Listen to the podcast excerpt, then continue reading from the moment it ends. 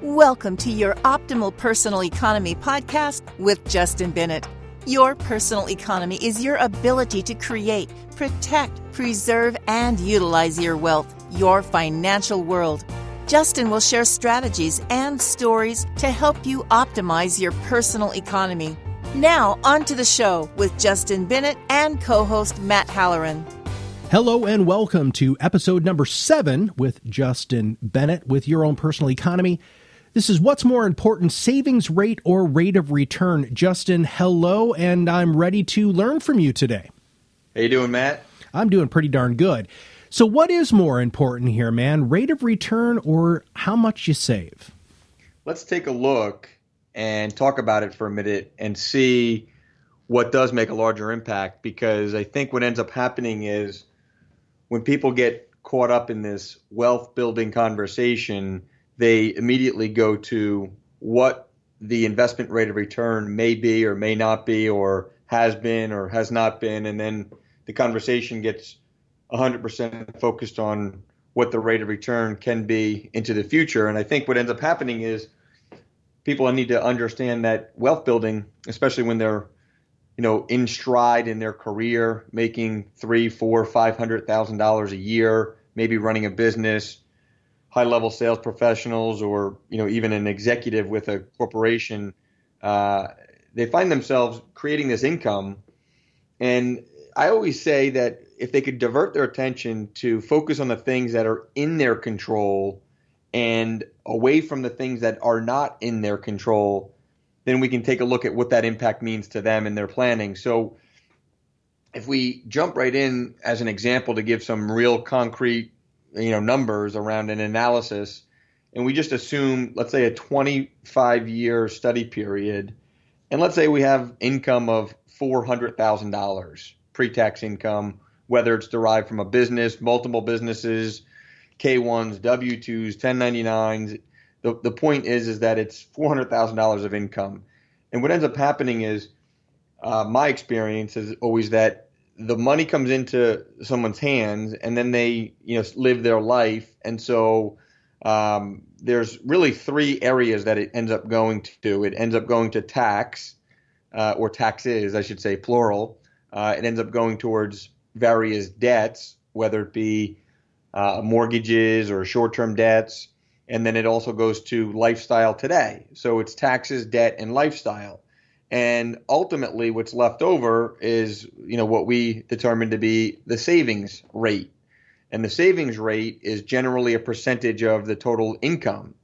And so what ends up happening is you know people are oftentimes left with you know roughly call it 5% of their total income. So if they're left with 5% of their $400,000 of income they start to make decisions around okay with that money where do they put it on their balance sheet in their personal economy towards their wealth building to the extent that they could earn the highest potential rate of return on that money.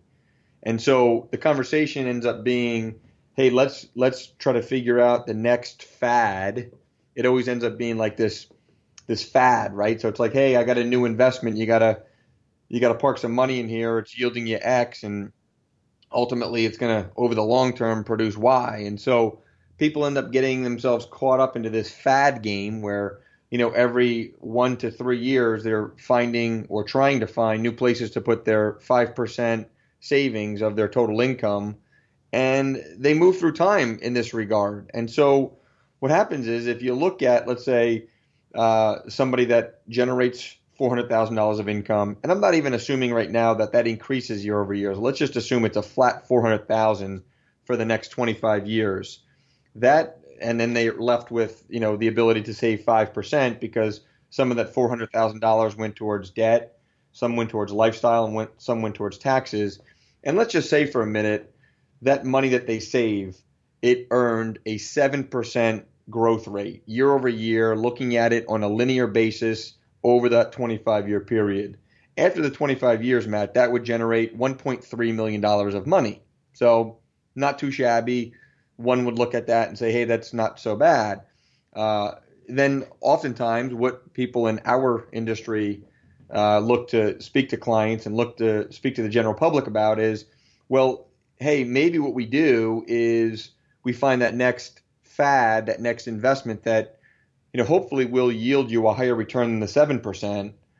And so therefore you're going to earn the same 400 over the same 25 years and let's say you're going to have some money go to taxes, debt and lifestyle and you're going to save the same 5% of the 400,000 but because you know I'm jockeying for a position in your life to quote unquote manage your money, be your financial planner as I do that in air quotes because I don't even know what a financial planner does these days. It's such a loosely used term. Then I can get you this 9%. So hey, 9% is better than 7. So it seems like it probably makes some sense. So let's embark on this on this planning approach that would suggest that we can maybe get 9% as opposed to 7 because 9 is more than 7 and people like more than less. And so let's just assume for a minute over those 25 years everything works out fantastic and there's no unplanned life events and there's nothing that changes and somebody that looks at this on a piece of paper or on a screen just assumes that life plays out in that most pleasant way, then ultimately the future wealth in that example is $1.8 million. So that's $500,000 more wealth than the previous if you can get 2% more rate of return. So it becomes a little bit more attractive. It becomes a little bit more enticing. It's like, hey, if I can get nine, which is two more two percent more than seven, I can get five hundred thousand dollars more. Now, unfortunately, what they don't realize, Matt, is that obviously whatever the return may be, the rate of return, it's outside of any one person's you know control. Uh, but they make it, you know, their financial decisions and their financial planning approach based off of a lot of times this rate of return. So, although we don't say that, you know, either one of those happens to be good or bad, what we say here at Bennett Financial is that we can take the same 25 year study period and the same $400,000 of income, and some of that money, of course, has to go to taxes and debt and lifestyle.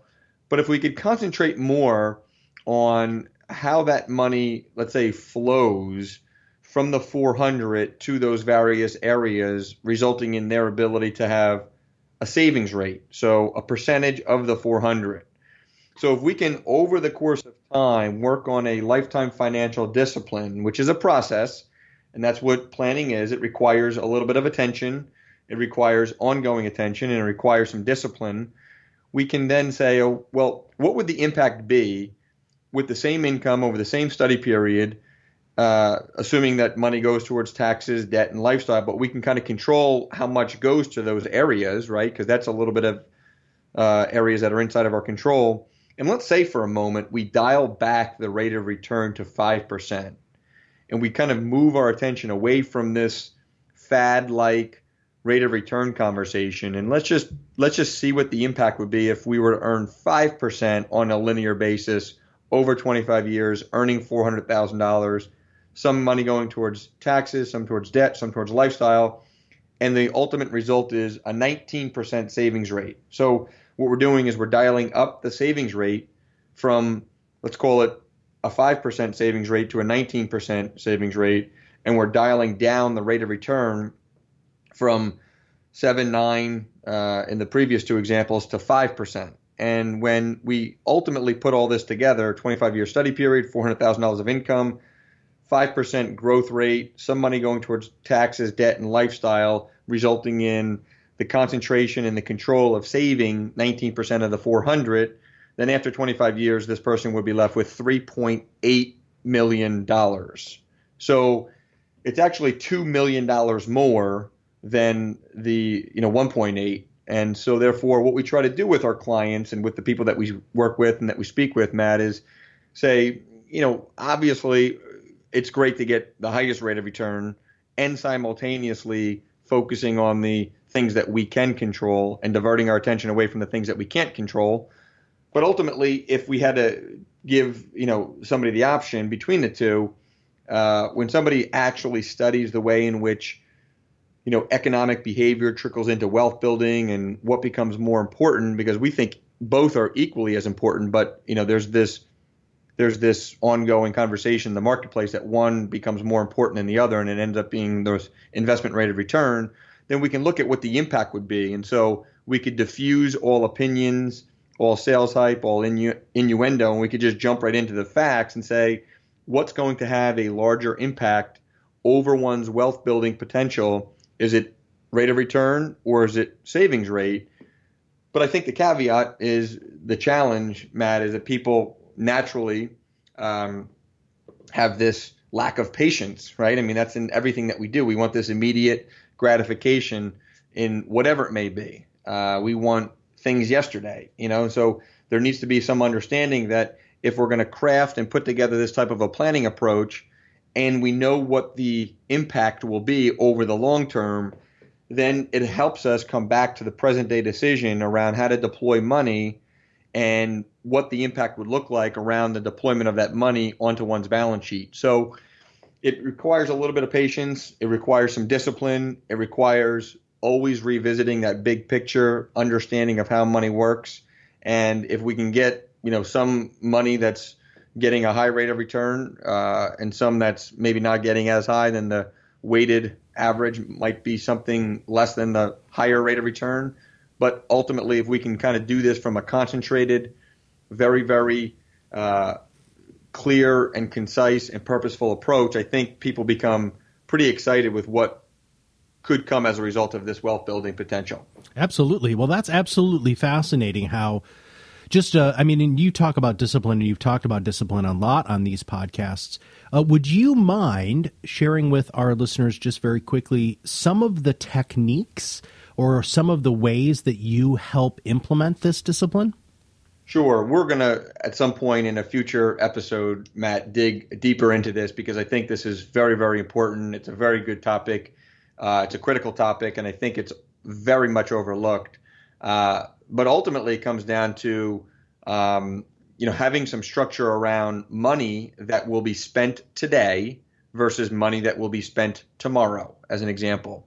Uh, and so, what we do, or what we've realized, what we've concluded, if money that has intention to be spent today and tomorrow goes into one checking account, then more times than not, it's all spent or almost all spent today.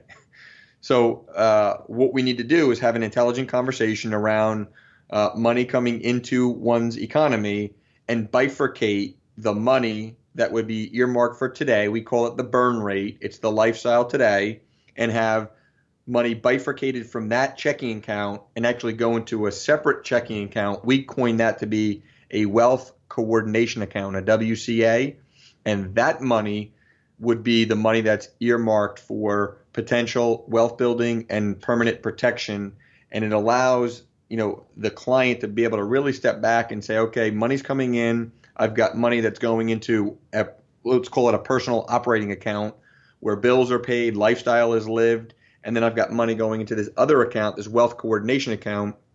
And to us, if we can set some structure up around that, which again, we're going to take a deeper dive into this, Matt, we could then start to speak a little bit more intelligently around the deployment of the wealth coordination account and how does the deployment of those monies create a favorable outcome to the extent that somebody wants to arrive at their end game and be able to maximize their future wealth building. Fantastic. Well, I'm looking forward to that podcast. That's going to be a lot of fun to learn from you on on the sort of disciplines that you help your clients implement into their life to make sure that they're able to get this rate of return or really just the rates that we're talking about, right? Not rate of return, but just really saving what you should save and spending what you should spend. Is that a fair statement? That's fair to say. I would clearly say based off of this quick analysis here today on this episode that it's very, very obvious that cash flow, mm-hmm. money going in, money going out, uh, is absolutely critical. And so that's why we spend a lot of time around cash flow, savings rate, debt, taxes, and lifestyle, and what that means to the person that we're speaking with. Fantastic. Well, thank you very much for your brain again, Justin. We appreciate it. Thanks, Matt. And that was episode seven. What's more important, savings rate or rate of return? Registered representative of Park Avenue Securities, LLC.